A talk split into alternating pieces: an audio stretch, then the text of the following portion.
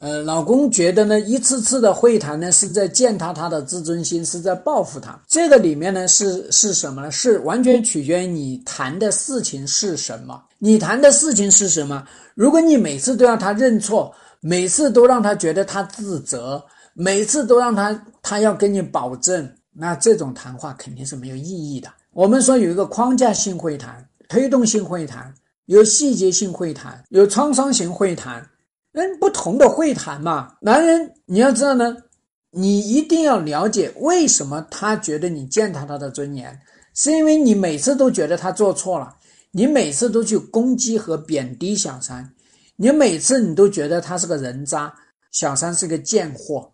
所以呢，他他当然就觉得你在践踏他呀！你每次都就否定他们的这个婚外情是爱情的一种，你每次你做这些事情，他当然不愿意跟你谈了。为什么朱老师辅导那些客户，为什么人家愿意谈呢？尽管他暴跳如雷，但是你会发现呢，他越暴跳如雷，我们越谈，而谈到最后呢，这个男人终于偃旗息鼓，终于看到哦，我们不是来伤他的自尊，我们不是来羞辱他，我们不是羞辱小三。所以你要知道呢，你的会谈是什么鬼会谈呢？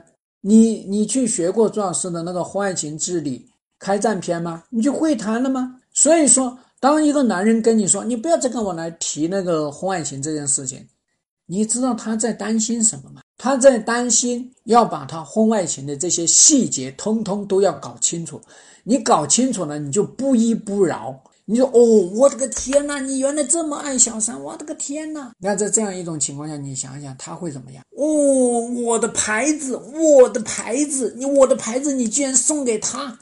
哦呦，这是我特别喜欢去的一家那个餐馆，你居然带他去！哎呀呀，我的个天爷啊！你看怎么办？他担心你这样子，他还担心你揪着他的这个细节，然后呢，老是时不时就来那个叫含沙射影、指桑骂槐。对吧？就来旁敲侧击，很多女人最要不得的一件事情，就喜欢跟男人来搞旁敲侧击。